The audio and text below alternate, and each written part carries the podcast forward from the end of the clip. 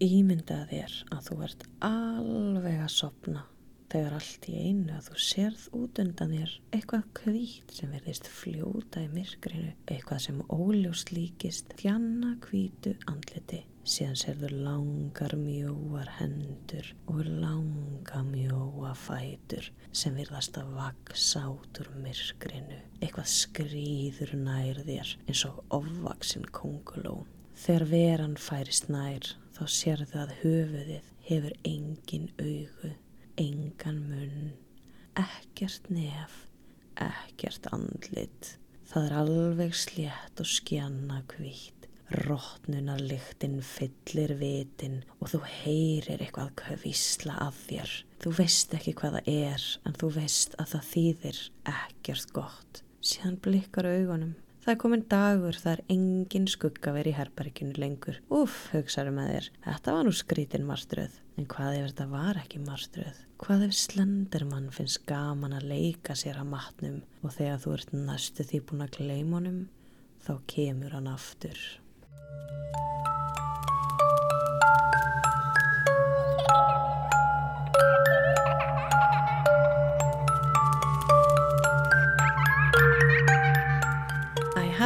Velkomin í Myrkur. Nína heiti ég og ég elska að tala um morð og mistyrmingar. Góðan daginn og gleðilegan sunnudag. Eru við orðnar svona sunnudagstýpur? Ég vona ekki. Það er bara svo mikið að gera í vinnunum minni krakkar og svo mikið að gera í lífinu mínu. Ég, bara, ég var að fara að hætta því rúgli. Það, það er greinlega bara komið á reynd. En við erum komin hérna í dag með þáttinn sem átt að koma fyrir næstu því viku síðan. Betra sent er aldrei, I guess. Uh, það er að minnstakosti það sem ég lifi eftir að því að ég er sein af öllum. Fyrsta sem við ætlum að minnast á, það er búið að finna Brian. Það er minnstakosti það sem er eftir af honum. Hann var sumsið dáinn þegar hann fannst. Og hvernig vissi ég það? Ég vissi að hann, ég var bara eitthvað, ok, annarkort finnst hann einhverstað lengst inn í einhver pínlítlu þorpi í Mexiko. Hann finnst aldrei eða öllum líkindum hann verður dáin þegar hann finnst. Ég get ekki beðið eftir að allar upplýsingarnar um þetta mál séu komnar upp á yfirborðið og staðfestar. Akkurat núna er svo mikið af orðrómum í gangi eins og að foreldrarnir hafi sagt löggunni hvað þau geti fundið hann, að þetta sé ekki hann en að löggunnar vilji bara loka málinu og bara eitthvað alls konar samsverðskenningar. Versta við þetta allt saman er að sjálfsögðu það að fjölskyldagabjar fæ ekki að sjá morðingja dótsinir á bakveila og svo slá að taka út refsingu fyrir það sem hann gerði. En nei, nei, nei, herra Brian, hann var bara of mikill heigull til þess að taka afleggingum gjörða sinna. Ég mun klárlega að gera annan þáttum málið þegar þetta er allt komið upp á yfirborðið og við vitum allt sem gerðist, eða þú veist, eins mikið og hægt er að vita þegar að allir aðilar sem að vissu sannleikan eru ekki lengur á þessari blánundu jörð. Áður en ég segi nokkuð annað, þá langar mig örlítið að minnast á það að næsta sunnudag, 31. oktober, rekja vöku-daginn sjálfan, þá verður löflétt spurningakeppni yfir á Patreon. Þemað er að sjálfsögðu morð og mistimingar og það verður ykkur í smá pingulitli vinningar. Ekkert eitthvað svaka grand að því þetta er meira til gamans en nokkuð annað. Þetta er bara opið fyrir þá sem eru með Patreon áskrift. Þannig að ef þú ert nú þegar í áskrift, verður velkomin á sundaginn og hrygglarrakkaði til að sjá þig. Ef þú ert ekki áskrift en langar samt að vera mem, þá getur þú skellt þér í áskrift í einn dag. Það kostar samt jafn mikið og heil mánuður. Áskriftin kostar cirka bóð þúsund kall, þannig að ef þú vilt bara koma, taka þátt og afskrási þig síðan, þá er það cirka bóð þúsund kall. Þetta verður allt á patreon.com skástrygg myrkur podcast og þetta verður næsta sunnudag 31. oktober klukkan örglega nýju já, já, við nægluðum bara klukkan nýju um kvöldið. Að öllum líkendum þá mun ég nota Kahoot appið til þess að græja þetta allt saman þannig að það kemur bara nánar upplýsingur það en ef þú ætlar að taka þátt með í síma þá þarfstu að hafa appið. Þið getur fylst með þessu betur inn á uh, Instagram reikningnum eða Facebook reikningnum ég uppfærða þegar að nærdrifur en að öðru Botli dagsins. Og botli dagsins í dag er, ó hann er frábær. Ég er ekki hrifin af múminbotlum af hverju, af því að það kemst 1,2 dl í hann. Þetta eru svona smakkbotlar, þetta er ekki, ekki botli til að drekka kókur, þetta er botli til að drekka svona espresso shot úr. En Lína vinkonu mín, svo endislega mannvera, hún var í Finnlandi á dögunum og var svo heppin að akkurat þá var verið að selja ykkur að botla sem eru miklu starri en hefðbundnir venjulegir botlar. Þannig að botlidagsins dag er múminbotli sem actually kemst eitthvað í Hann er ekki mjög flottu líka, hann er svona ljósblár og er með fullt af einhverjum múminköllum, múminsnáðanum og múminmömm og pappa og eitthvað. Og uh, þetta er svona málara þema, þau eru öll eitthvað að mála og lita og föndra og eitthvað, þetta er mjög krútlega bóli og ég er svo helsátt við hann af því hann er í eðlir stærð, oh, hann er geggjaður, takk Lína fyrir að hafa gefið mér hann bóla. En þið hafið beðið nógu lengi þannig að við skulum fara að henda okkur í hann þátt eins og þið heyrðu þarna í blá byrjun þá verður þáttur dagsins með örlittlu yfir skilvillegu ívafi. Viðfangsefn dagsins er Slendermann árásinn. Hvað er Slendermann? Slendermann er vera sem við þekkjum reyndar flest öll. Ef ekki með nafni þá pott þetta í sjón.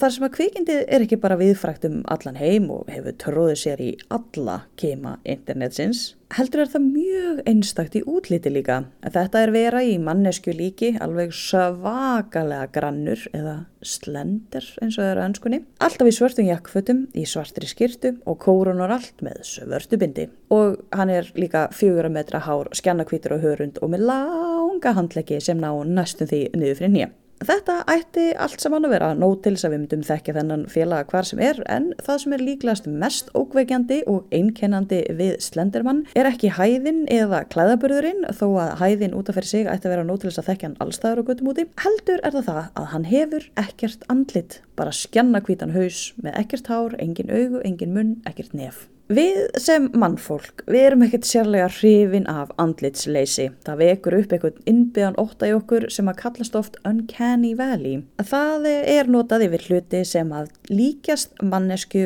óþægilega mikið en það er, það er, samt, ekki, það er samt eitthvað sem er, sem er ekki alveg eins og á að vera. Eitthvað sem er næstum en ekki alveg eins og manneskja. Oftast er Uncanny Valley tengt við tölvugerðarpersonur í teiknumyndum eða tölvuleikjum en þetta má yfirfæra á hvað sem er. Við gætum farið út í umræður um af hverju þetta eru eiginlega varnar viðbröð hjá okkur öllum og eh, að þessi skrítið að allar manneskjur hafi innbyðan ratar sem að segja okkur það er ekki lægi með þessa mannveru eða þesta mannveru líki. Og hvað það var í eiginlega í fortíðinni sem að gerða okkur svo mikinn grikk að einkenni þess skriftust í sameigilegt minnið okkar allra en þó að það væri nú fráðulega og skemmtileg umræða þá erum við ekki hér til þess að tala um það, við erum hér til þess að tala um Slendermann. Slendermann, sem þýðir einfallega magri maðurinn, byrjaði sem hugarfóstur einsmanns á internetinu en fór svo sannarlega á flug og er núna einn frægasta skeppna sem að internetið hefur alið af sér. Og það er með því að telja Logan Paul með, þannig að þú veist, það er alveg samkeppni í þessum bransa. Það var hann Erik Knudson sem að fann Slenderman upp árið 2009. Hann, Erik, ekki Slenderman, stundi oft síðuna Something Awful sem er einhvers konar forveri nængag. Sú síða var eitthvað tíman með keppni á meðal notenda um að búa til eh, nútíma þjóðsögu sem að myndi hræða börn í dag, jafn mikið og úlfurinn í rauð þetta gerði við börn í gamla daga. Og Erik dætti í hug Slendermann. Skemmtilegt að Erik settist ekkert niður með það í huga að púsla saman því óhugnarlegasta sem hann gott hugsa sér. Nei, nei, nei, þá bara lítið að gera hjá hann með vinnunni og þá bara flög honum í hug þessi karakter.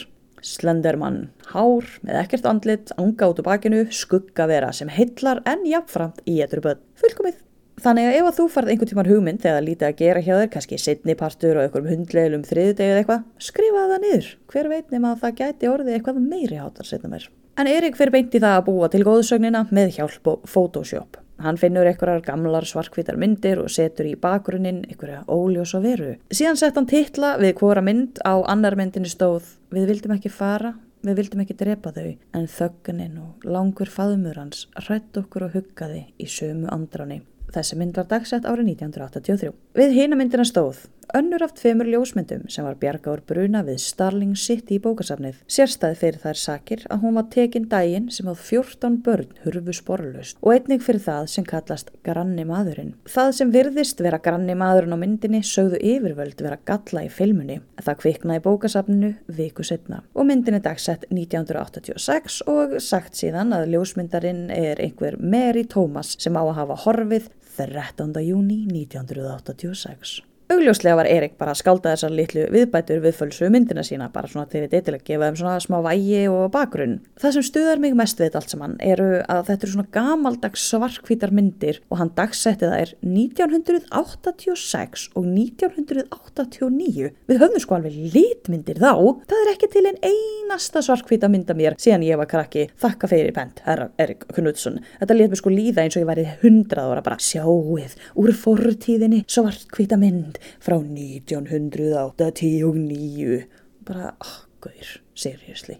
Vitið samt hvað, talandum að líða eins og þessi 100 ára á ég að segja eitthvað svolítið hræðilegt. Muni eftir the 70 shows. Það verið endurgeran sem the 90 shows? Oh nei, ég bara, ég höndlaði ekki. Þetta eru bara upplýsingast þegar þið getið farið með út í daginn og uh, ég get sagt ykkur að ég ætla að hathorfa á alla þættina og dæma þá alla og dásta út við gallabugsunum, oh ég átt svo margar ég sakna þeirra allra, en samt the 90 show, oh, I hate it aftur að Slenderman samt Erik var ekkert að reyna að búa til eitthvað gapp, hann var ekkert að reyna að sannfara fólkum þetta væri til í alvörunni hann var bara eitthvað í sakleysu sínu að búa til litlar myndir í vonum smá viðurkenningu og eitthvað random síðu á internetinu sem hann eitti tíma á. Ekki ólíkt því þegar fólk skrifar fyndin komment á Facebook í vonum að fá eitthvað like. Það var ekkert plani hjá hann allan tíman að búa til frægasta skrifsli í heimi en það breytiði samt ekki að svo varði raunin. Upprunlega ætlað Erik sér að reyna bara að búa til eitthvað lítinn hugsunarháttur hans að væri okkur með öllu óskiljanlegur og uh, það tókst og hitti svona líka vel í mark. Myndirnarnas Eriks voru strax að vekja mikla aðtekli á síðunni. Síðan kommentaði annar notandi að sér þætti slendir mann minna sér svo mikið á þýskað þjóðsögu um De Grossmann sem á íslensku gæti þýtt Háimadurinn. Búm! Þarna var fyrsta tengingin hans slendirmann við okkar raunveruleika, eða þið veitir þjóðsugur sem að voru þegar til í okkar raunveruleika utan internetsins. Á það sjálfsögur byrjuð þá sögur. Gat verið að Erik hafði ekkert photoshoppað þessar myndir, heldur tekið alvöru myndir, kannski fundar upp á háalofti hjá ömmu eða eitthvað og þóst photoshoppað þær Þegar þessi Evi hafði bæst við þessar spúki myndir var fólk fljótt að íta undir þann Eva og eh, fátt ef eitthvað hefur verið eins fljótt að ná vinsaldum á internetinu á einn stuttum tíma og Slenderman. Erik postaði myndir um á síðuna og eh, hann bjúrst líklegast ekkert við því að þú veist það myndi kannski eitthvað að kommenta undir bara wow þetta er nú bara helviti creepy eitthvað Nei, nei, fólk fór að skrifa sögur um slendimann, fór að skrifa ljóð, fór að gera sína eigin teikningar, fór að gera sína eigin photoshop myndir, fór að skrifa sögur um að það hefði hitt Slenderman. Átta dögum eftir að Slenderman leit fyrst dagsins ljós var farið að gera litla þættumann á YouTube. Þessa þætti kannast líklegast allir við sem að eigða einhverjum tíma á skuggalegu hliðum internetsins og þá er ég að meina ekki alvöru skuggalega, þið veitir ekki eitthvað svona dark web shit heldur, svona spooky og hrodleiku skuggalegu hliðinni. Tveir algjörir amatúrar byggu til litla þætti sem að kölluðust Marble Hornets og það að þeir byggu til þessa þætti hjálpaði Slendi á hún Eva að ná mikill hitli á sínum tíma. Enda er þessi, þessi þættir með ykkur að 20 miljón áhorfa eins og er. Þetta er alltaf YouTube, þetta eru margir stuttir þættir, uh, þeir eru, held að séu allir undir 20 mínutum og margir þeir eru undir 10 mínutum. Einhver snillingur settu þau samt saman í eina langa bíómynd og þú getur farið bara akkurat núna og horta á hana á YouTube en ég var ykkur samt við hún er litlir nýju klukkutímar. En fínt að hafa svona í pókahortinu ef þið hafið ekkert annað að gera. Þá er þetta bara alveg í bóði. Ég horfði á þetta einhvern tíman fyrir nokkrum árum, það var endur ekki búið saman að þættina í eitt myndband en ef ég man rétt þá var þetta alveg svolítið creepy. Síðan þá hafa síðan verið gefnur bækur, bíómyndir og rosalega margir tölvuleikir fyrir utan auðvitað miljón sögur sem að hver sem er á interneti getur bara skrifað. Erik var ekkert fyrstur manna til þess að finna upp á þessu konsepti, margar aðrar verur hafa komið undan húnum sem eru keimlíkar slendermann. Hver mann til dæmis ekki eftir The Gentleman í Buffy the Vampire Slayer þættinum líklega mest spooky Buffy þáttur sem gerður hefur verið. Helviti söngleiki þátturinn meðtalinn. Professor Sjóra Chess hefur tengt Slenderman við gamlar þjóðsögur líka og sérstaklega þá við álfa. Álfar eru ómennskir en manneskulegir og þeir hafa hugsunarhátt sem við skiljum ekki þannig að kannski var það þess vegna sem að Slenderman var svona vinsæl að því að hann ól á gömlum óta sem er bara innbyður í okkur úr einhverjum sögum frá barnsaldri. En eftir að hann tók flugið og sleit sig frá höfundi sínum Erik Knudsson, þá hefur Slendermann tekið á sig sína eigin minn. Hann er orðin sín eigin eining sem að fólk með rosamikið hugmyndaflug getur enda hlust skrifaðum og talaðum. Frá upphafi hafa flestir aðdándur Slendermanns verið úlingar og börn. Kaldhannislega að því að Slenderman á einmitt að hafa heitlandi áhrif á börn og líka að samaskap í þetta þau. Í sögunum um Slenderman þá oft hefur hann þau áhrif á ungmenni að þau missa vitið og fara hjálpunum að fá fleiri fórnarlömb. Andrew Perks sem er ykkur svaka fræðumæður í þjóðsögum hefur þá kenningu að ástæðan fyrir vinsaldum Slenderman sé svo að upprunnin er svo óljós. Okkur er bara gefið útlitt og sá óljósi ásetningur hans um að lokka til sín pinta og myrða börn. Uh, Þetta gefur öllum sem vilja tækifæri til þess að breyta og bæta eftir eigin höfði, ekki ósvipað SCP-stofnunni, sem er einmitt svona alþjóðlegt uh, samvinnuverkefni indileðsins líka. Ef þið hafið gaman að hrylling þá eru mjög marga skemmtilega sögur þar líka og það er mikið af þessu á YouTube. Og þar sem við lifum líka á upplýsingaöld, þar sem að svarið við öllum heimsins vandamálum er bókstaflega í rasvasunum á okkur, þá er hér óþekta svo ekstra hræðilegt. En þó að við, ég og þú, skiljum að Slenderman er kannski creepy, en hann er ekki til, þá er það ekki svo með mörg barnana sem drekja í sig sögunar um hann. Sum far trú á Slenderman, eins heitt og þau trúðu á jólasveinin forðum daga. Það er til kenningum að ef nógu margir trúar hlut eða einn aðli trúir svo vakalega heitt og innilega á eitthvað einn hlut, þá verður hluturinn að raunveruleika. Þessu kynntist ég fyrst í gegnum Discord bækur Terry Pratchett að það eru bestu bækur í heimi en uh, þetta er í alfurni og kallast tulpa. Upprunlega komið frá indverskum hindúamunkum en hefur síðan þá blandast við vestræna trú, chaos magic og gamla galdra. 2009, sama ár og Slenderman kom í heiminn, var þessi kenning einmitt að fara mikið um internetið.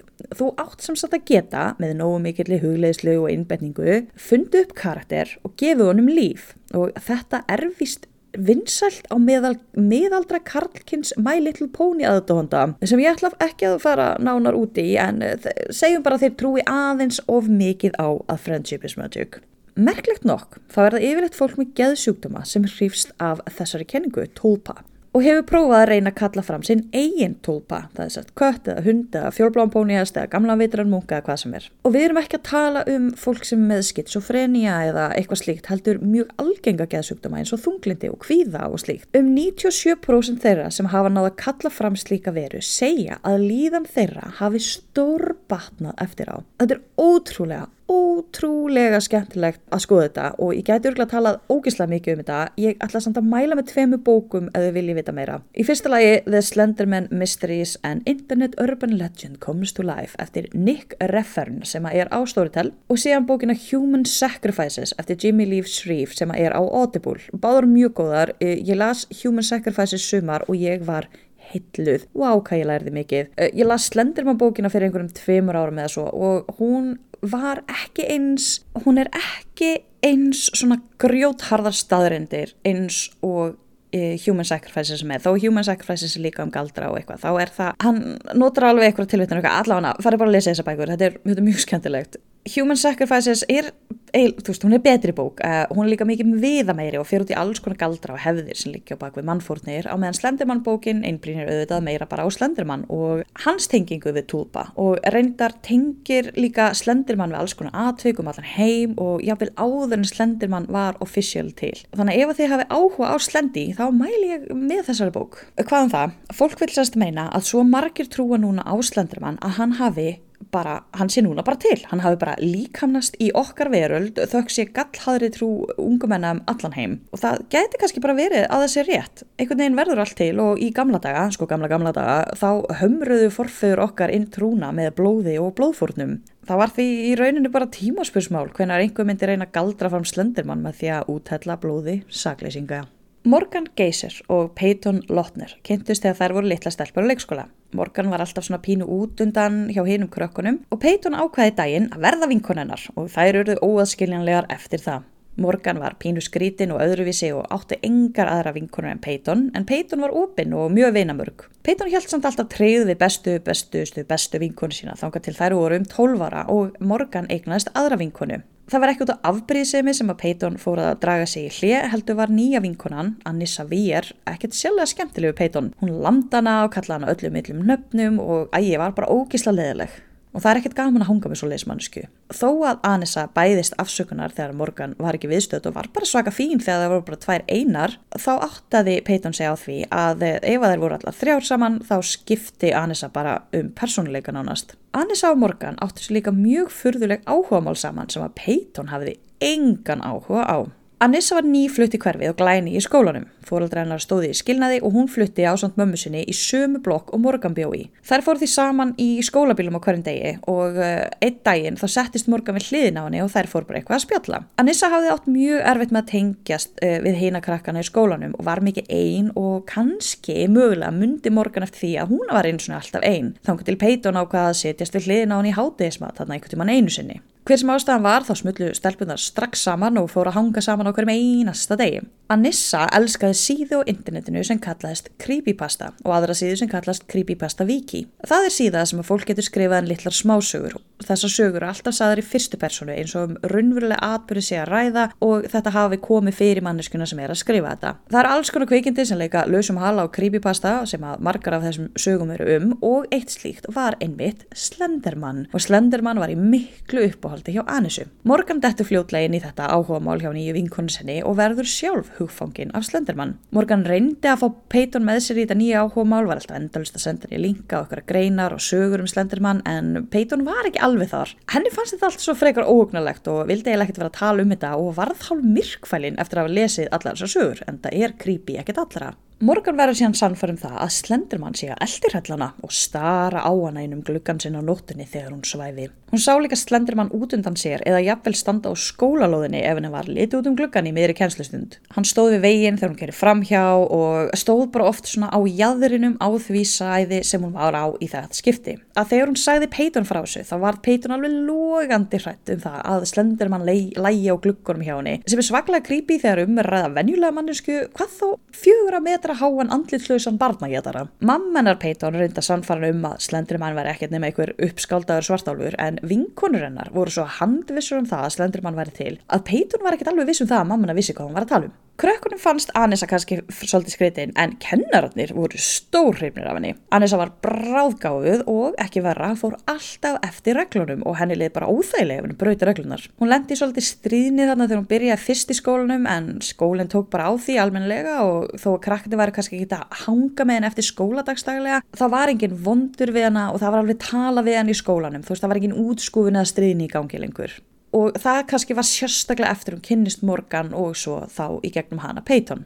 Hún og Morgan voru mjög góða saman að því að þó að Morgan var ekki nýbyrju í skólanum þá átti hún eins og ég segi bara þessa einustu einu vinkonu, Peyton og var hálf utangátt að í skólanum líka. Hún var sérlega undalegu krakki, hún þótti stundu vera hundur, hún þóttist líka mjög oft vera köttur, hún var svakalega klár og ekki bara skólabókarklár, heldur svo, svo rosalega skörp, þið veitir, áttaði sér fljóttur hlutunum og tengdi hluti saman og svona típan sem er góði að gera svo dóku. Og hún virtist oft vera mikið eldri en áraun tólf sögðu til og mammenar sagði í viðtali að þó að Morgan hefði alltaf verið ljúfa góð frá barnasku, það var eitthvað við hana sem var ekki alveg eins og átt að vera eins og það litla smáatriði að hún hafði litla sem enga samúð með öðrum. Hún Morgan greið til dæmis ekki yfir bamba þegar hún horfið á hann þegar hún var lítill krakki. Hún vildi bara bambið myndi hlaupa í burtu og bjarga sjálfum sér. Ég veit ekki alveg hvort að það teljist vera eðlileg viðbröð. Þannig að Morgan og Anissa tengdust kannski svolítið yfir því að vera báðar, pínu einmanna, pínu útskúfar, svolítið skriktnar og sjálfsög báðar bráðgáðar. Síðan bondaði náttúrulega við creepypasta og Slenderman og þær fara að trúa á Slenderman. Þær trúi því að Slenderman byggi í ykkur risastóru húsi út í skó með öðrum verum af creepypasta og það var stelpnana eðista takmarki lífinu að fara og fá að búa með Slenderman. Þetta hús var svo haganlega staðsett í Wisconsin í um 5 klukkustunda axtusfjallag þar sem þær byggum. Ef einhver myndi spyrja mig hvað er all liðið af creepypasta hengi, þá væri fyrsta svar mitt líklega einhver önnur vít þar sem allt er svart, sólinn skín aldrei, það eru tvö tungl, þau eru alltaf full og heiminin er rauður. Wisconsin, það var ekki eins og að listar mínum. Stelpunar gáttu samt ekki drægt valsað inn í þetta creepypasta hús og tilkynnt barna getandi verum að þær væri komnar með meðlegadur. Nei, nei, nei, nei, þær þurfti að sanna sig fyrst fyrir Slenderman og ef það stæði sér nógu vel þá myndi Slenderman taka þær undir sinnvæng og gera þær að aðstofmunum sínum.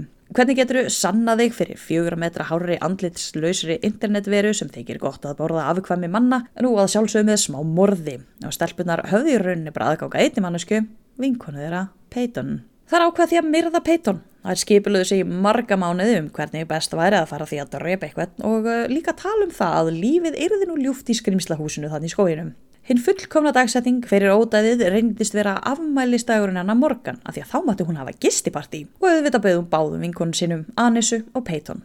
Peyton var búin að fjarlægast Morgan svolítið mikið síðustu mánuði eða eftir að Anissa kom til sögunar en Peyton var meira en tilbúin að gera sig glaðan dag í tilefni 12 ára ammali Morgan sem að hafði þetta verið besta vinkunarnar meiri hluta lífsennar. Þær hittast allar heima hjá Morgan. Peyton kemur þarna með náttfutt og tampustæði tösku. Anissa mætir hins var með bakboka tróðuna fötum, orkustöngum og vatni af því að hún vissi að hennar beigð lung ganga daginn eftir. Fyrst var allt bara mjög venilegt. Stelpun á þrjár fóru á svona hjólaskautastað. Ú, vissu þið, by the way, það er til á Íslandi núna. Það er átti pítsu, söðubrandra og allt var bara svo dásamlega skemmtilegt og gaman, svona eins og bara hægt á milli góðra vinna. Síðan fóru þær alla heim til morgan, hanga þar í eitthvað tíma og fara síðan að sofa. Upprunalega planið hjá Morgan og Anissu var að myrða Peyton á meðan hún svæfi að því Anissa sagði að það væri auðveldra myrða sofandi mannesku. Ekki að því að það er auðveldra að ráðast á meðutundarlausa mannesku sem að enga björg sér getur veitt. Heldur sagði Anissa að ef að manneskja er vakandi þá er hún með opin augu og þú sérð sjálfan þig speiklast í augunum á þeim þannig að það er í rauninni eins og sérst að myrða sjálfan þig og það er erfiðara að drepa sjálfan þig heldur en aðra mannesku. Þetta er eh, mjög einstakur hugsurháttur. Það er enda líka gömul hjátrú um að það síðasta sem degjandi manneskja sér, setur eftir og er greift í augasteinan á þeim. Þannig að þetta var kannski ekki úr alveg úr lausulofti gripi hjá henni en samt mjög sérstaklega pæli því frekar en af hverju fokkunum er ég að fremja morð þegar ég er 12 ára starpa. Plani var sérst að stinga hann eitthvað með morðpriki, síðan ætlaðu þær að breyða teppi yfir hana og flýja síðan. Þegar einhver myndi finna hana morgun eftir þá verður þær farna langt í burtu og jafnvel komnar í skrimslahúsi í skóinum. En á síðustu stundu hætti Morgan við allt planið. Hún sagði að hún myndi vilja gefa Peyton einn morgunni viðbútt. Já, svo góð vinkuna. En hún ákveður að myrða hana bara setjapartin. Morgunin eftir vöknuðu fyrst Morgan og Anissa, þær fór eitthvað að dunda sér í tölfunni á meðan þeir byggði eftir að Peyton vaknaði og þær voru örgla bara eitthvað randomlega að skoða creepypasta. Þegar að Peyton vaknaði fóru síðan til þeirra og er eitthvað með þeim í tölfunni og Morgan snýsa allt í einu aðinni og spyr hvað þeir gera ef einhver myndi bara lappa upp að þeir og byrja að stinga þeim með nýf. Peyton skynlega var eitthvað bara e, þið eru fyrðulegar en þetta var samt ekkert of fyrðulegt að því að þær voru alltaf að tala um eitthvað undarlega og óhugnarlega hluti. Þegar það eru búin að tölfunni faraði bara að fá sig morgumat, kleinurringi og jarðabér, morgumatur mistarna og ákveða sig hann að fara út í almenningsgarð sem var þarna næri. Mammina Morgan var ekkert sérlega hrifin að því að Morgan væri eitthvað að fara í hann að garda leika sér en að því að það voru alla þrjár saman þá lifið hún það í þetta skipti. Ef að Home Alone 2 hefur kent mér eitthvað þá er það að almenningsgarðar í bandaríkunum eru ekki bestu staður í bænum. En þannig solskjöns morgun í mæ þá voru það ekki einir hefðbundnu hættur sem að Peyton hefði þurft ótast þann heiður fenguð 12 ára stelpun og tvær sem hún taldi vinkonu sínar. Morgan tók nýf með sér að því að þetta var bara ákveðið og þær voru fara í hennar garð til þess að myrða vinkonu sína. Þær byrjuðu að róla í smá stund að því að það er alveg sama hvað er gaman, það er alltaf gaman að róla sér og renna sér rennubröð. Síðan rinda þær áallinni í gang, áallinni sem hafi verið búin til í snarheitum þegar Morgan vildi ekki myrða Peyton um nóttina. Og hún, Anissa, lokkar Peyton inn á almenningsklósett með því að segja henni að sé eitthvað rosalega flott graffiti á veggjunum þar. Það er ákveða að fara allar þrjára að skoða þetta rosalega flotta graffiti og Morgan og Anna og Anissa segja Peyton að fara nú eitt básinn. Plani var að drepa hann þar af því að það var holræsi eða svona frárensli í gólfinu og stelpunar hugsaðu með sér að þanga mynd allt blóði fara. Fallegt af þeim, þær eru kannski fara að myrða vinkonu sína en þær eru allavega að hugsa um það að minka vinnu húsvarðarins þannig að þau eru ekki að moppa eins mikið upp. Anissa sagði Peyton að setjast á gólfi og fara að sofa af því að þær voru ennþá samt fastar á því að það veri auðveldra að drepa sofandi manneskjön og vakandi sem er auðvitað rétt en ekki út af þessum ástæðum sem að þær heldu að væri. En Peyton vildi auðvitað ekkert fara að sofa, hún var cirka bát nýju vöknuð og það er ekki tólvara og tólvara krakkar eru með endalösa orku. Stelpunar væplast eitthvað þarna en Morgan getur bara ekki fengið sér til þess að stinga Peyton og Peyton orðið mjög ringluð og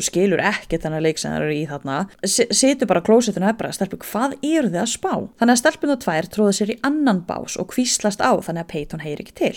Morgan segi við Anissu að hún getið ekki og að Anissa þurfa að gera þetta. Anissa saðist ekkert vera stressu yfir því að myrða. Það var ekki vandabali á henni. Það sem Anissa veldi forðast var að sjá lík. Henni fannst ekkert mála að búa til lík en hún veldi ekki þurfa að horfa það eftir á. Mjög spes. En hún allavega harneita að stinga Peyton með morðprikinu sem þær höfðu nupplaður eldúsinu hjá Morgan þennan morgunin.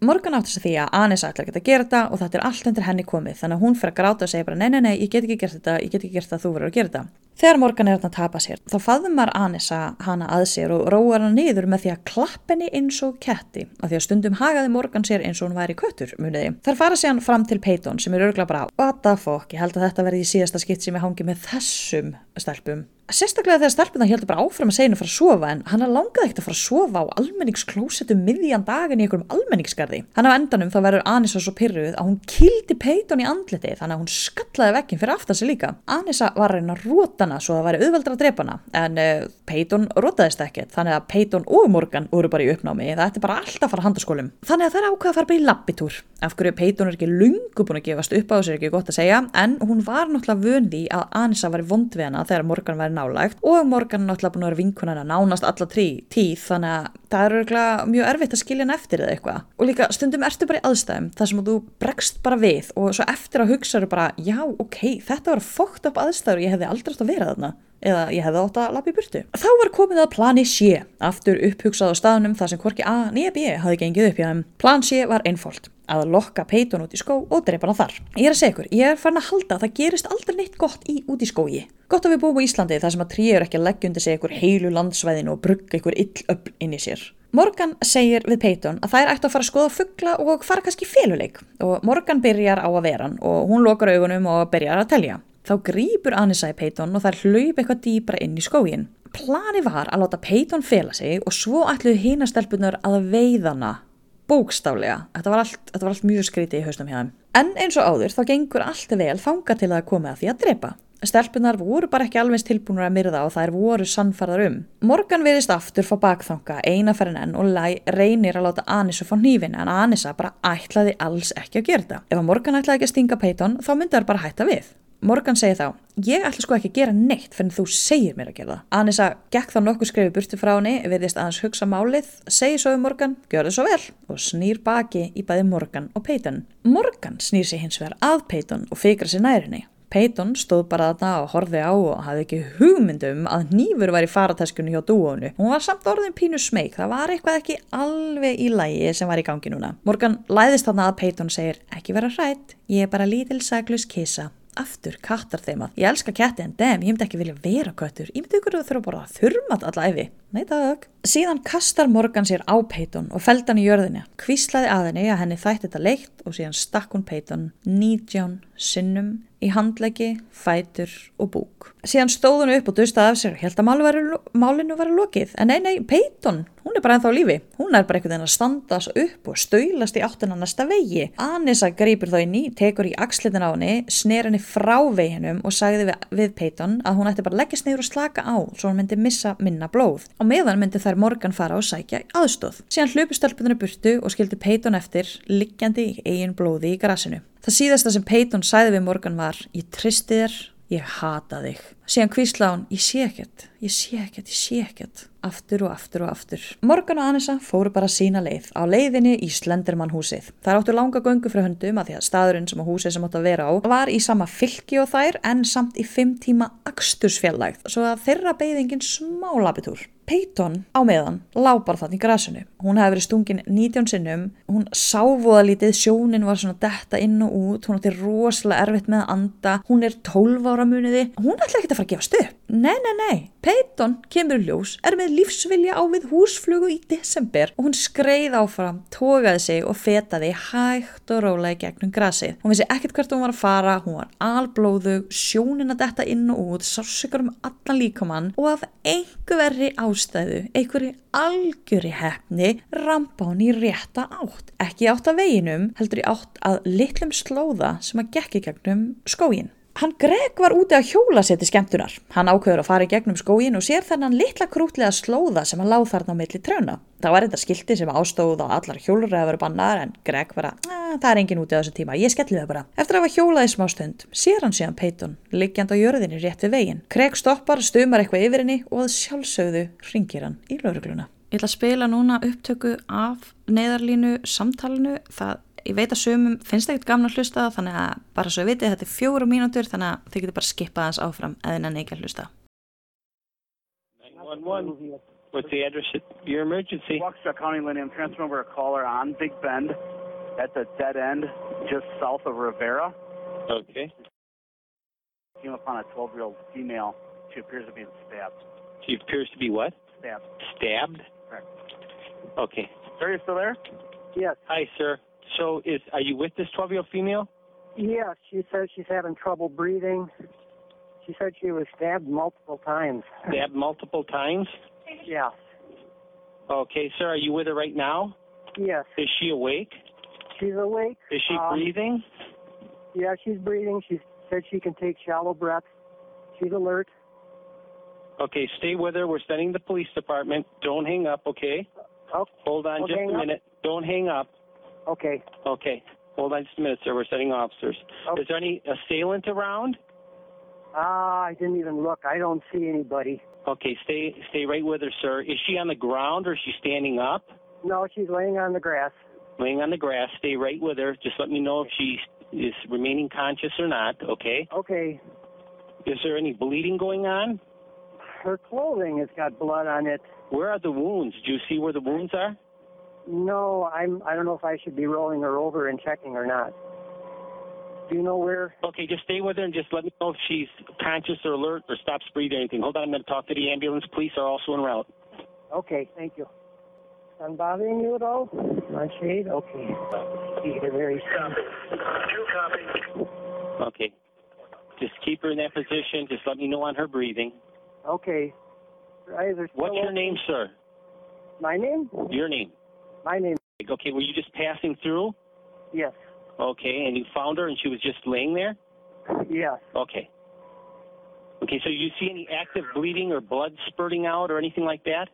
No, unless it's underneath her. I just see Okay. just dried blood. Okay, just dried blood. Okay. Okay, is she still breathing? Is she still alert? Yeah. Okay, stay with her. Stay with her. I- Keep an eye on her. Hold on just a minute. Do not hang up, sir. Okay, I will not.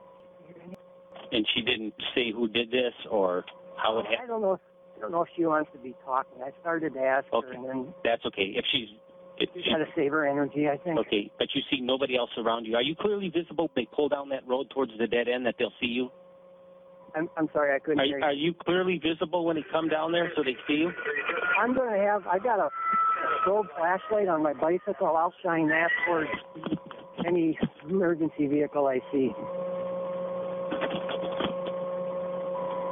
And I'll I'm- be I'll be standing in the middle of the road. You're in the middle of the road, and where's she? In the side of the road? Yeah, she's on the grass. It's a little a little trail I take on my bicycle. Okay. Okay, see. Don't hang up, sir. Just stay right with me. Okay. And let me know immediately if you see anything else suspicious in the area, car, a person, anything. All right. Keep your eyes open. Was anyone coming or leaving, or any cars coming or leaving when you came upon her? Um. No. Nothing? No. So were you on foot walking by, or did you pull up in a car? Bicycle. You're on a bicycle. Yeah. How did you see her? Did you just She's right in the middle of the little path I take. middle of the little path? Okay. Yeah. There- There's a squad car coming now. Okay. The squad car coming? Okay, flag the squad car down, protect her. Here he's coming. Does she have a bike or anything with her? No, I don't see it. One sandal is off, but you know, maybe three feet away from her. Okay, flag that officer down. I'm going to let Thank you you. go. Okay? You meet with him right now, okay? Okay, Thank you. Ég elska þetta, ég elska þetta símtal af því að ef þið hlustuð ekki þá er Greg eitthvað að segja já hún verðist að vera stungin eitthvað lululu, og hann, hann að gæin já einni tveir segir eitthvað já sérðu eitthvað og Greg bara eitthvað maðurinn að nei árásamannin, nei nei ég, ég kíkti reyndir ekkert. Greg bara sá mannisku barn by the way sem sára vandaðastóð fleiði allri varkhorn út í veður og vind bara til þess að fara að hjálpa. What a maður Það var brunað með Peyton upp á spítala þar sem að henni er trillað beint í aðgerð en áður en hún var svæfð þá náði hún að segja löggunum hverjir höfðu gert henni þetta.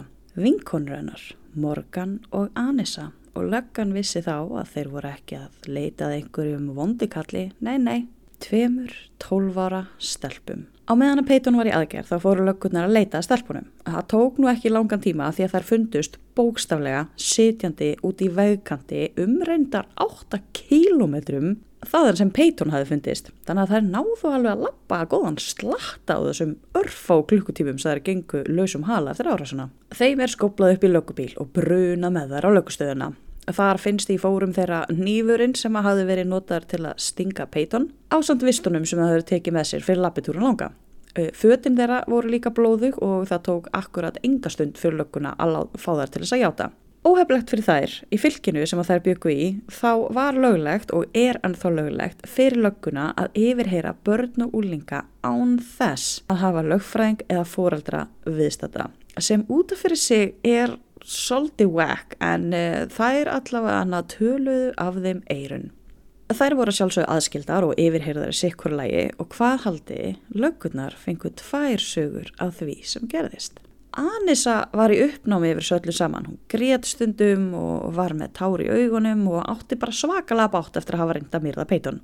Hún var reynda líka forviting hvað það höfðu lappa langt af því að hún sagði við lögguna að hún væri ekkert mjög íþróttalega sinnuð svona dagstæglega þannig að þetta var svolítið afreg fyrir hana sem að er svo, að ég, hún er svo tólvora hún situr þarna í sikkurum soknum og með vinabönd á úlleunum og maður er bara, vá, þú varst actually bara að reyna að myrða eitthvað rétt á þann Hún sagði löggunni cirka bát hvað gerðist eins og ég hef sagt frá því en bætti við að þær hefðu gert það fyrir hans slendermann svo að hann myndi ekki myrða fjölskyldur þeirra þá þurftu þær að færa honum fórn.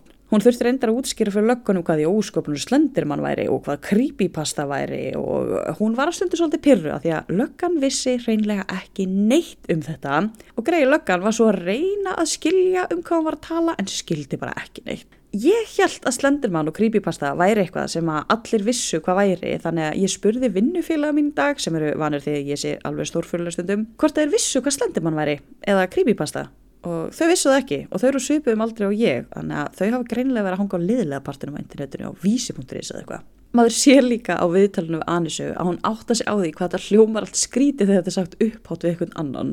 Annissa segir svo vel löguna að þær hafi ekki haft neitt val af því að Morgan hefði komið með þessa hugmynd og þær urðu að framkomana því sem þegnar Slenderman þá höfðu þær ekkert val um hvort, er, hvort þær ætti að myrða Peyton eða ekki. Hann hafði svo mikið tangarhald á þeim að ef þær myndu ekki gera það þá myndi hann gera það. Anissa og Morgan vildi líka sanna að Slenderman verið til.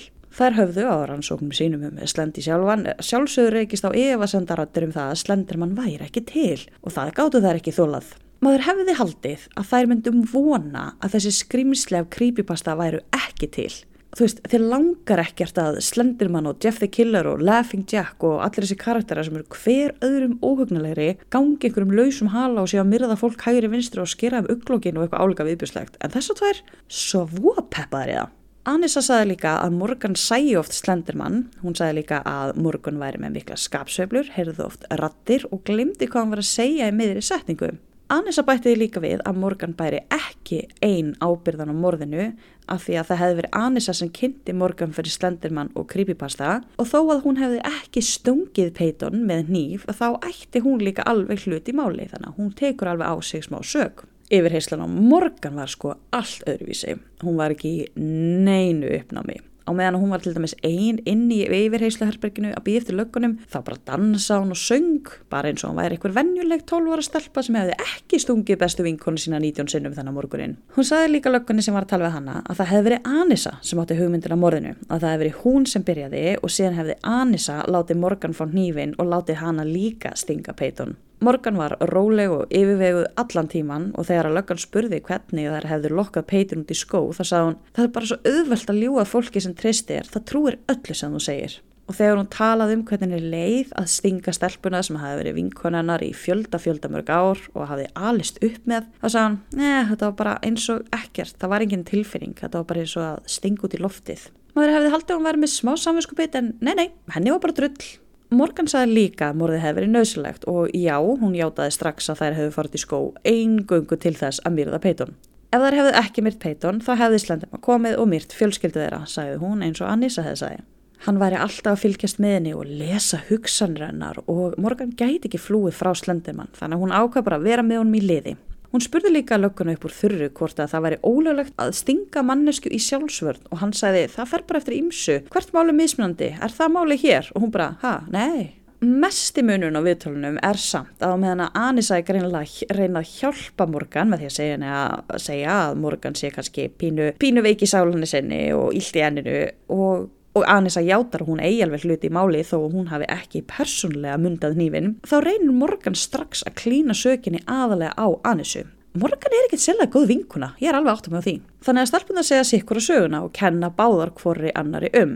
En þær vissu ekki í þessum yfirherslum að Peyton væri lifandi. Þó hún hefði verið stungin 19 sinnum í handleggi, fætur og búkin, beint í livrina og í brisk kirtilinn sem er íslenska orðið yfir pankrias samkvæmt Google og hún hafi bókstaflega verið hársbröð frá dauða þar sem ein stungan fór inn í hjarta á henni og það var brot úr millimeter að hitta aðal æðina í hjartan á henni sem hefði látið hann að blæða út bara á innan við mínútu, þá lifði hún af. Já, já, Peyton hafði allan lífsviljan og alla hefnina pæli samt í því hvað hann var hepp, heppin frá því að hafa ekki verið stungin alveg nógu mikið í hjartað, hafa skriðið hálf blind í miklum sásöka í rétta átt og rétt átt var ekki að veginum heldur í áttina að einhverjum pínurillum slóða og heppni að Greg Hjólagaur hafi ákveðið að hunsa skiltið sem banna honum að hjóla hennan litla slóða og hann sá hana og hann komst í sjúkrabíl fimm mínútum eftir hann fannst að hann gætt fara í aðgerð sem bjargaði lífina bara strax. Allar stjórnuna röði sér upp þannig fyrir Peyton og hún sjálf hafi greinilega fítonskraft, hún bara ætlaði ekki að láta slendirmann þegna myrða sig þennan dag. Þegar Peyton vaknaði þá gæti hún endur ekki tala út af öllum aðgerunum á því en hún gæti tjáð sig skriflega og hún gæti sagt lögunum alltaf vel létta og það komi ljós að Anissa hefði verið að segja satt. Hún hefði ekkert byrjað ára svona, það hefði verið Morgan og það var bara Morgan sem að stakk Peyton. Þar voru báðar settar í varðhald meðan, á meðan það var verið að sapna mér í upplýsingum. Það fundust alveg tonn af e-mailum þar sem að þær vinkonu spjöllum Slenderman og Creepypasta og morðið á Peyton og voru að skipleggja morðið á Peyton í á skólanetfungunum sínum afburða snjallar ef til vill, afburðar glæpamenn, enga veginn. Það fundust líka í stílabókunum hennar morgan fullt af teikningum af slendermenn og alls konar svona merkjum sem er tengdunum og öðrum viðlíka kvikindum. Listi yfir hvað þær þurftu að taka með sér í skrimslahúsi í skóginum, hann að skrimslahúsi í skóginum, hljómar þessu barnabók. Á listanum voru hlutir eins og piparúði, kort, myndavél, ostakaka, vopp, vasaljós og viljin til að lifa. Sumir af þessum hlutum eins og ostakakan og piparúðin voru til þess að verjast öðrum íbúum skrýmslahúsins að því að slendi á rosalega marga meðlegandur og viljin til að lifa, ég veit ekki alveg hvað þar kikkar inn, en það versta við að lesa hann að lista er að hann er skrifar með svo greinilegri barnaritönd að það er bara creepy. Heima hjá Morgan fundust síðan barbidúkur sem búið var að búta niður, króta á svona slendermannmerkið, aflima og afskræma á ymsanhátt. Það fundust líka sjálfsmyndir af Morgan sjálfri með kísu eru og skott að segja ég elska að drepa fólk og svo að sjálfsögur voru þær báðar með alveg svo vakalega creepy internethistory. Þegar rætt var við krakka í skólanum sögðu þau að stelpunar hefðu nú ekkert verið eitthvað að tala mikið við annað fólk en það hvora aðra og peiton en Anissa hefði reyndar oft verið að tala um slendirmann ef hún talaði um eitthvað. Einn stelpa sagði frá því að Anissa hefði sagt við hana að Anissa hefði komist að því hvernig þetta verða þjótt hjá slendi og stelpan spurði, ó hvernig? Anissa segi þá, þú þarfst að drepa einn vin eða vinkonu, svo hvað svona pínum vandrarlega Frettur um árásuna breytist eins og eldur í sinu um alla hinsbyðina og skók creepypasta heiminn sérstaklega. Erik Knudsen, pappan Slendermann, gaf út tilkynningu að sér þætti þetta agalega leitt og að hugur hans væri á fórtalampinu og fjölskyldu hennar og allt það. Og aðrir meðlumir creepypasta síðunar voru svo slegnir yfir því að einhverju þeirra röðum hefðu gert slíkt, ekki bara fordæmduður verknæðin, fordæmduðu verknæðin, hvað er þetta kvöldfrétti með boga? Heldur gáfuðu út að mannafórnir væri ekki eitthvað sem þau almennt gútterðu og heldur fjáröflun og allur ágóðin randi styrtar peiton. Það var síðan ákveðið að rétta yfir Morgan og Anissu sem fullorðnum. Allir sem eru yfir tíu ára gamlir í Wisconsin og reyna að fremja morð eru taldið sem fullorðin að því að morð eru fullorðinsklæpir. Þetta var eitthvað umdilt á sínum tíma ef það hefði nefnilega verið rétta yfir þeim sem ungmennum þá hefðu þær fengið hámark þrjú ár á spítala, ekki fangelsi og síðan fengið svona viðhald og aðstóð til 18 ára aldus og verið síðan lausar. En sem fullorðnar þá gáttu þær áttu vona á alltaf 65 ára fangelsistóm. Wisconsin er ekkert að djóka með það að réttlætið er fyrir alla. Það má yfirhera krakka án þess að hafa aðra fullorðna sem eru með þeim í liði viðstata og það má rétta yfir þeim eins og þessu fullorðin. Anissa játaði á sig mortilurina en þurfti samt að fara í gegnum réttarhöld þar sem að það átt að kveða á um hvort hann ætti að fara í fangelsi eða á spítala. Lögfræðingarnir hennar Anissu reyndu að telja öllum trúum að Morgan hefði planað allt og verið drifkraftur nýjusu og að Anissa hefði basically bara verið þarna. Þeir fengu einhverja sérfræðing til að koma og se segja að þær hefðu líklegast verið með shared illusion. Sem sagt að þær hefðu verið bara, bú, þær voru svo djúft í sínum eigin drauma engaheimi að þær bara trúðu því að það væri allt rétt í honum. Lögfræðingarnir máluðu mynda af ungri stelpu sem fóreldrarnir væri ný skilin og hún væri sorgmætt, áttenga vini og eitthvað. Og pappinar aðnissu eðlaði þetta reyndar pínu solti að því að hann var að bera vittni og hann segi nei nei, dótti mín hefur sko aldrei verið með þunglindi eða neitt og hún hefur aldrei sér neina hluti og það er ekkert aðinni. En máli var að pappinar átti tvö önnu börn með annari konu og þessi kona hafði nýlega fallið frá þannig að hann var ekkert að veita aðnissu neina aðtegli á þessum tíma heldur bara að reyna að hjálpa hinum börnunum sínum, ég meina skil það alveg vel uh, en hann kannski bara hafði ekki hugmyndu um það hvernig dóttir hans leið. 12 ára er líka svo svakalega mikilvægur tími hjá úlingum og þú veist, pappin og Anissu ógislega upptekinn, hann bara skilur um hömmunar og akkurat þá bara af tilviljun deyir fyrirvandi konans þannig að hann þarf að fara að hugsa um pötnin sín en Anissa sér pappa sinni ekkert meira þó að hann myndi örgulega að potið koma aftur lífið en að setna meira en þú veist þegar maður eru 12 ára og hormónanir á miljón þá er maður ekki alveg að pæli því.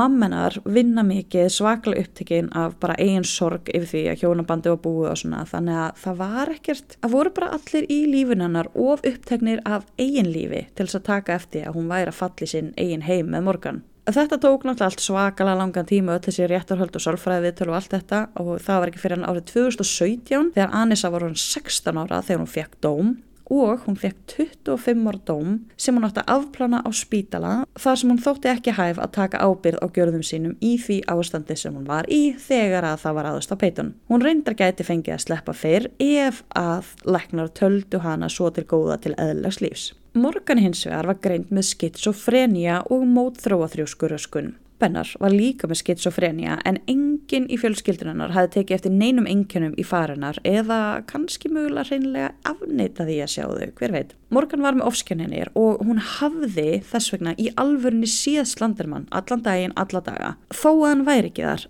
fólk með skitsofrenia sem að sér hluti eða heyri hluti, það sér engan mun á alvöru hlutunum og ofsjónunum. Það er bara, það er ómögulegt fyrir þau að, að þekkja á milli. Morgan kvartaði líka mjög mikið yfir því í gæsluvarhaldinu að Nagini, sem er snákurinn hans eh, Voldemorts í Harry Potter, væri alltaf að koma til hennar á núttunni og halda vöku fyrir henni. Þannig að það er nú ekki, eh, það er eitthvað ekki alveg lægi að ringlast um í hugubúr en á Morgan. Enda var hún úrskurðuð til vistunar á gæðspítala í 40 ár eða þar til hún væri talin nógu heilbreið og stöðu til þess að fara aftur út í samfélagið. Þetta aftur út í samfélagið samfélagið var svolítið sem stóð í Peyton og fóröldrum hennar sem voru sjálfsögðu ekki sátt við hennan dóm af því að þau töldu að það stafaði mikil hætti af stelpunum tveimur að þær hefðu bara blekt kerfið og komist á eitthvað kósi spítala í staðan fyrir að fara í fangelsi og að þær myndu strax aftur fara meira það ef að þeim er hlift út á meðal fólks. En dómarnir stóðu og á meðan að Morgan og Anissa voru settar á Sikot spítalan þar sem var lögð mikil áhersla á meðferð þá reyndi Peyton að fara bara aftur út í eðlegt líf. Það var mjög erfitt þannig fyrst eftir ára svona hún var hrætt við allt og alla og talaði ekki eins og vinnit nefnum mömmu sína. Hún svaf líka uppi hjá mömmu sinni í marga marga mánuði og þegar hún fór loksins að sofa aftur í einn rúmi þá gerði hún það bara ef hún með byggt skæri undir kottanum just in case. Mér finnst það ekki skritið að því að þegar það er næstu búin að myrða þig og sérstaklega hamrað á því að það væri svo auðvelt eða þú væri sofandi þá finnst mér skæri undir kottanum það minnsta sem maður myndi gera. En Peyton The Queen jafnaði sig á ofurraða og þó hann hefði næstu því dáið í mæ þá var hann mætt aftur í skóla næsta haust bara hress og skemmtileg, tók þátt í öllum klúpur sem hann komst í, fekk einn tómar tíur í öllum fögum og átti núna mikið betri vinkonur. En Peyton átti og á ennþá svakalega erfitt með að trista fólki og heldur öllum alveg góðri armslingdi burtu frá sér sem er ekkert skríti þegar maður veit hvað gerðist síðast ef hún trist einhverjum. Peitur er með mikið af örum, ekki bara á sálinni, heldur líka þetta á líkamannum, ekki bara eftir nýfstunguða nýtján, heldur eru sex stærstu örin eftir aðgerðirnar sem að hún þurft að gangast undir til að láta lagana. Eitt örið nær frá hálsakoti og niður að nabla. Hún hefur samt síðust án að byggja sér svolítið mikið upp og byggja upp sjálfströsti sitt líka. Hún segir að hún muni aldrei geta fyrirgefið stelpunum það sem henn gerðu en er svo innilega þakklátt uh, heilbyrjastarfsfólkinu sem bjargaði henni að það síðasta sem ég gæti fundi var að hún var á leiðin í hjúgrunafræði. Mér finnst það rosalega algengt svona meðal barna sem lendi í einhverjum óförum að þau fara út í eitthvað starf þar sem þau eru að gefa tilbaka. Það segir mér náttúrulega bara fallegt. Og vonandi gengur henni bara glimrandi við lífinu. Ég hef enga trú að öðru, hún er með svakalegan fítónskraft í sér sem hún hafi notað sér til að lifa af og ég vona bara að hún nota núna til þess að lifa og njóta þess að lifa. Það er svona þressandi að hafa eitthvað sem lifir af svona einu sinni.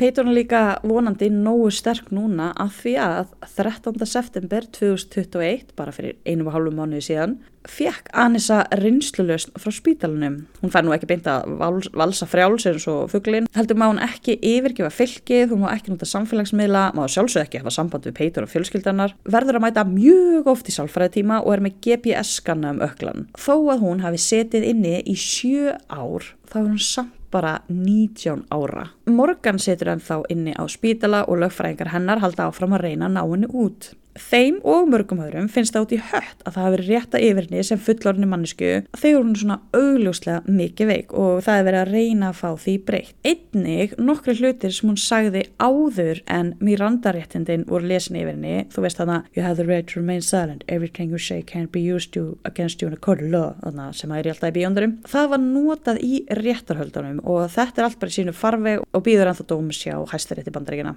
Ég fór alveg fram og tilbaka um hver var fyrirliðin í þessu, þú veist, hvor bæri meiri ábyrð, Anissa eða Morgan? Og það fer nefnilega svakalega eftir hvað greinar eða bækur eða þættið þú horfir á hvora hliðina þeir nota. Sumir trúi því að Anissa hafi verið mastermindin á þessu og hafi byrjað og manað Morgan í þetta og eitthvað slíkt. En svo eru náttúrulega margir aðri sem halda það að Morgan hafi planað þetta allt saman og hafi síðan reynd að klína þessu öllu saman á Anissu. Það er spurning hvort það var þess vegna sem að hún vildi svona, var alltaf að segja við Anissu þú er að gera þetta, þú er að gera þetta af því að hún vissi að svo sem myndi stinga myndi fá vægari dóm eða svo sem myndi stinga ekki myndi fá vægar dóm. Ég held að Morgan sé klárlega mikið veik og geði en það greint með skitsofrenia og börn með slíka greiningu upplifa umhverja sitt allt öðruvísi og þannig að þegar hún vissi af Slendermann sem hugmynd og þá fór hún að sjá offsjónur um hann og Anissa var svo svakla einmanna að þegar einasta eina vinkonarnar í heiminum sagðist sjá Slendermann eða, eða finna eða heyra eitthvað þá sagðist hún líka sjá það sem sannfæði Morgan en þá meira um það að hann væri til. Mjög líklega hafa þær samt skálda upp þarna sögunum að Slendermann myndi myrða fjölskyldur þeirra ef þær myndi ekki drepa hana á þessum svaklega langa lappitúr til þess að hafa svona ástæðu innan gæðslappa. En þær trúðu samt á Slendermann, þær bara trúðu að Slendermann væri til og þær heldu í alvörni að þær myndu finna hann og verða þjónatir hans.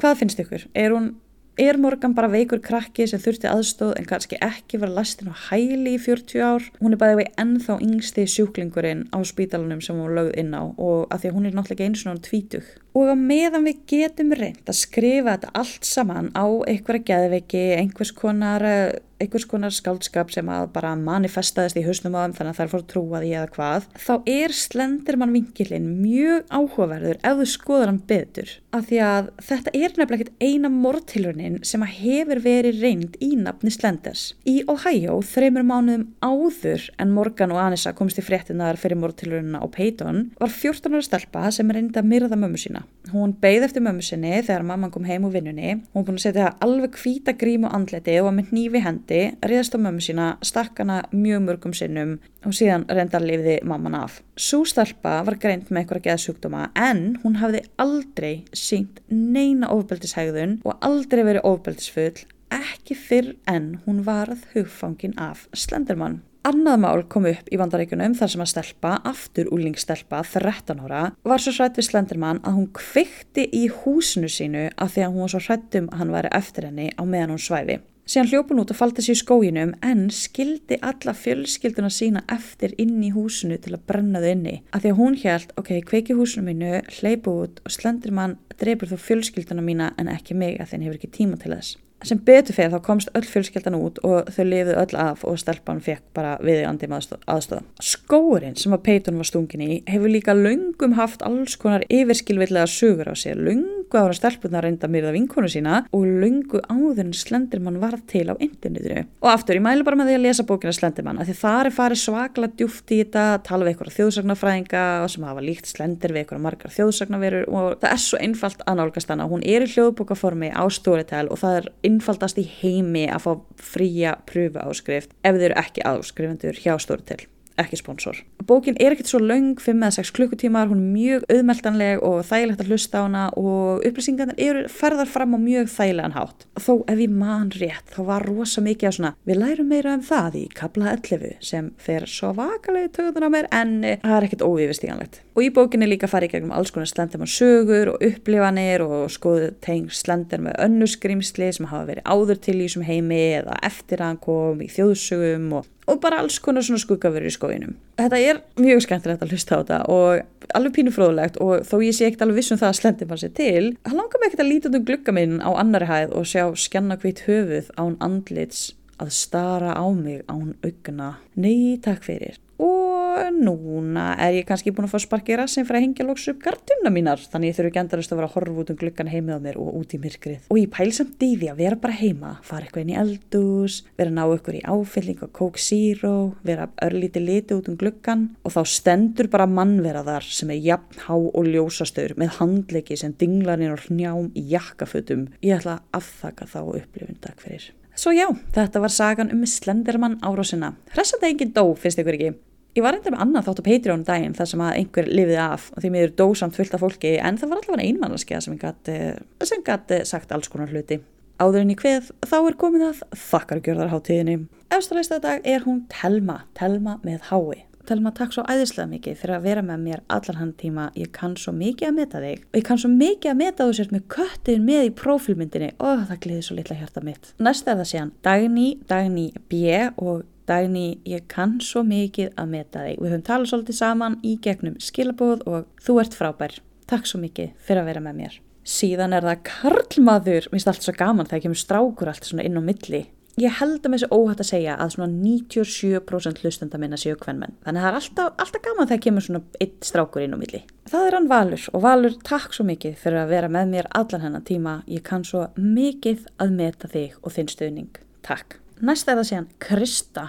Krista, ó ég kann svo mikið að meta þetta nafn, Krista, þetta er eins og, þetta er eins og þessi útlænst en það er ekki útlænst að ká í því. En það er samt svo alþjóðlegt þannig að hún er ekki neinu vandra með að panta sér drikk og Starbucks eða neitt. Krista, takk svo mikið fyrir að vera með mér allan enn tíma. Næst er síðan Sandra, Sandra F og Sandra er fucking gorgeous, ég sé það á profilmyndir hennar, hún er mjög sætt. Takk svo mikið Sandra fyrir að vera með mér allan tíma og allan stuðningin síðan er það hún Katrín, Katrín S. Katrín, ég kann svo mikið að meta þig og að þú sért með mér í áskrift. Og ég kann líka mikið að meta að fólk er mjög þólinnmótt að ég þekki þeim fyrir í þakkargjörðarháttíðinni. Það er líka eitthvað sem ég kann, kann mikið að meta. Ég verða að fara að taka mig aðeins á þessu og kannski mögulega að fara að taka fleiri fyrir í hverjum þætti, hver veit. Síðast en ekki síst, þá er næst Þórun. Þórun A. Þórun er nafn sem ég fíla. Ég held að ég fíli bara öll nafn sem byrja á þótt. Ég held að það sé bara málið. Það er svo íslenskt og ég elska svo mikið að vera íslendingur. Ég er mjög stolt að því það vandræðalegt. En Þórun, takk svo mikið fyrir að vera með mér allan tíma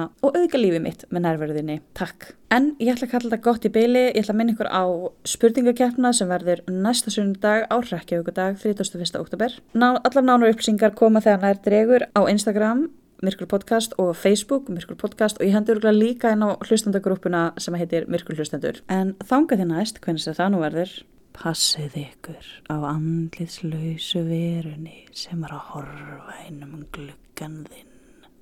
Bye!